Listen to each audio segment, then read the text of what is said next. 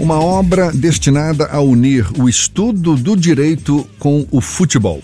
Assim é o livro Direito e Futebol, do mestre em Direito Desportivo Igor Maffei Bellini, e que já está no terceiro volume e traz variados temas jurídicos ligados ao futebol no sentido mais amplo do tema, ou seja, passa pela gestão, pelo marketing, direitos dos jogadores, a relação dos torcedores com os clubes e como esta relação deve ser encarada do ponto de vista jurídico, sem deixar de lado também, por exemplo, a relação entre o jogador e o empresário, que é uma relação de consumo.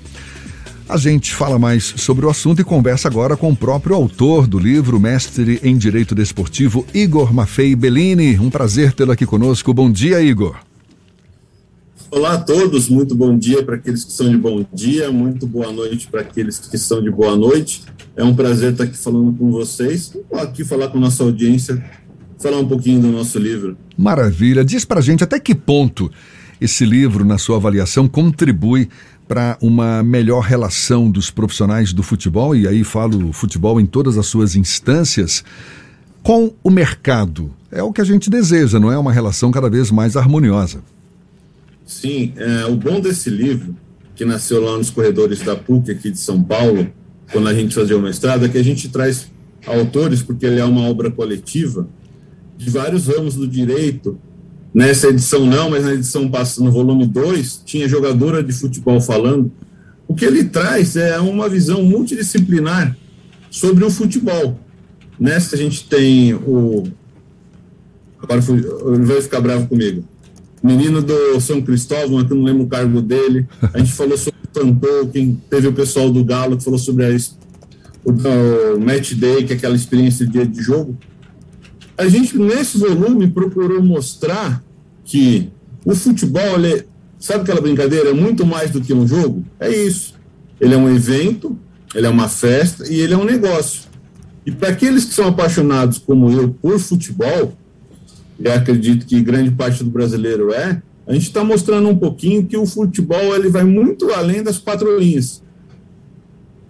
Muito, muito além da, das quatro linhas, certamente. Quando você diz que esse livro, de alguma forma, contribui para essa relação mais harmoniosa, ele vai de encontro, por exemplo, a quais litígios, se a gente pode chamar assim, mais comuns nesse universo do futebol? Você destacaria é, é, conflitos e que acabam sendo judicializados? Quais os mais comuns? Nessa edição especificamente, temos os conflitos que aparecem sobre discussões, sobre a oposição em situação. Aí eu vou falar do artigo que eu escrevi especificamente, que é o uso das atas das assembleias nos clubes como meio de prova.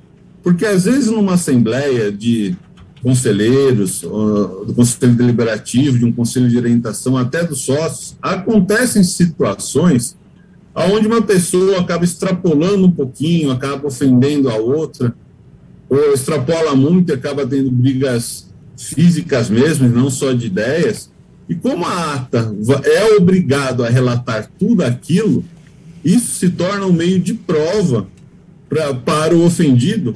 Ou então, às, às vezes, acontece, ou pode acontecer, de numa reunião de conselho, um conselheiro pede a palavra e vai à tribuna, e faz colocações que, ao atacar a diretoria atual, dá meios de prova para que credores cobrem o clube com base naquilo que ele colocou lá.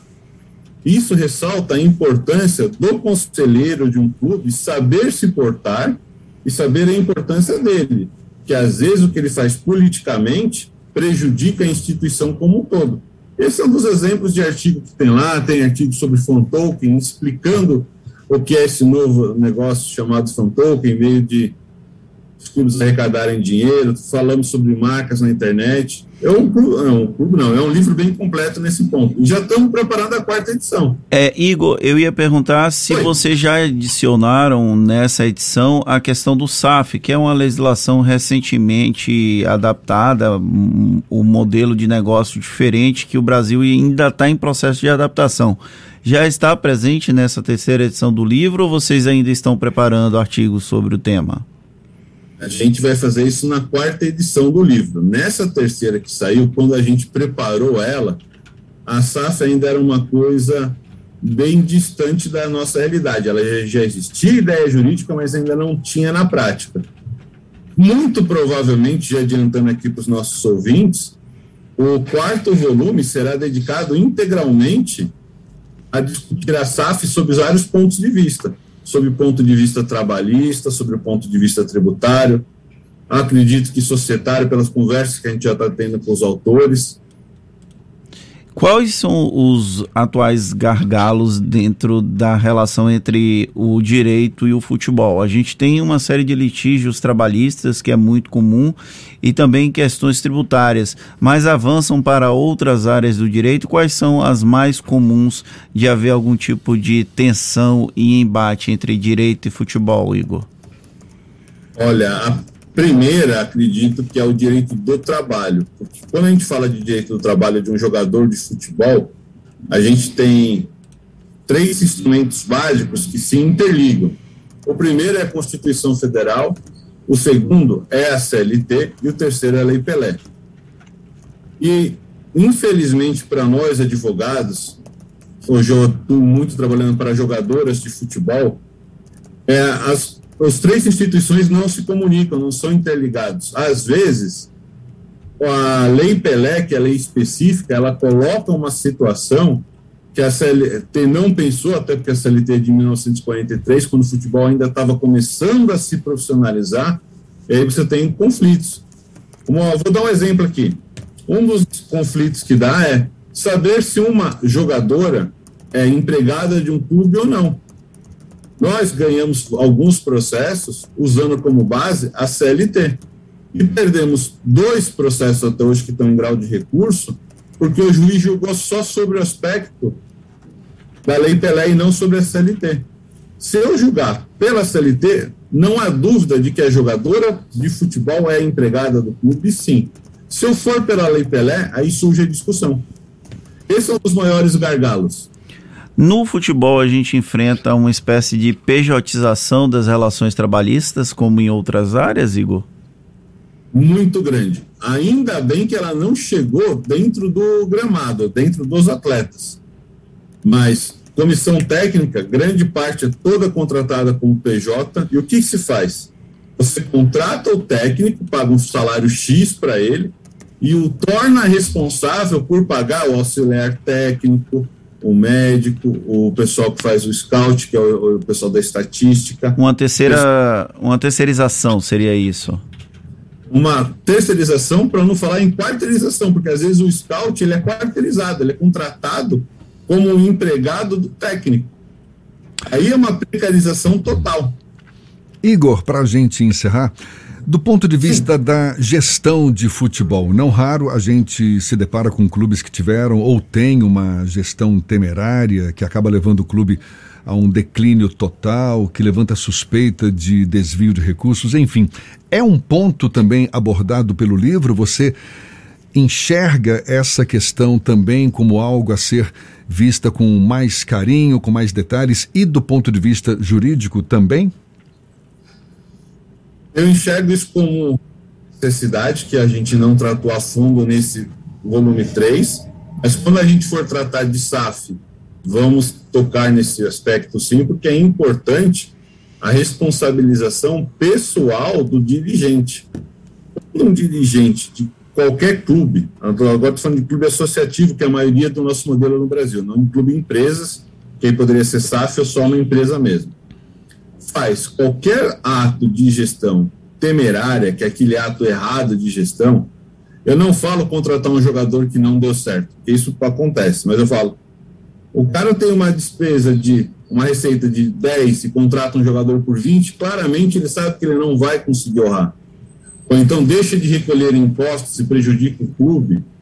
Esse gestor, sim, ele tem que ser responsabilizado também civilmente pela instituição. Rapidamente, só fugindo do futebol, a gente tem um caso aqui no escritório que a gente está processando o antigo presidente da Federação de Luta Olímpica do Estado de São Paulo por atos de gestão. Estamos pedindo que ele devolva à federação, infelizmente ele é falecido, é o espólio que está respondendo, aproximadamente três milhões de reais de prejuízos causados. Então, o gestor do futebol, aquele que ocupa o cargo de presidente, seja presidente do conselho, seja presidente do, da diretoria, tem que saber que sim, ele pode ser responsabilizado e que mesmo que as contas venham a ser aprovadas, uma conta aprovada quer dizer que a conta fechou do ponto de vista contábil, não quer dizer que ele não pode vir a ser responsabilizado por atos de gestão, como eu disse. Contrata sabendo que não vai ter dinheiro. E a gente tem que parar no futebol e na gestão desportiva de empurrar a conta para o próximo. Você não pode fazer uma dívida hoje que sabe que não vai ter condições de pagar, porque quem teria que, aspas, lidar com ela é o próximo presidente, não é seu. É. Isso tem que começar a mudar.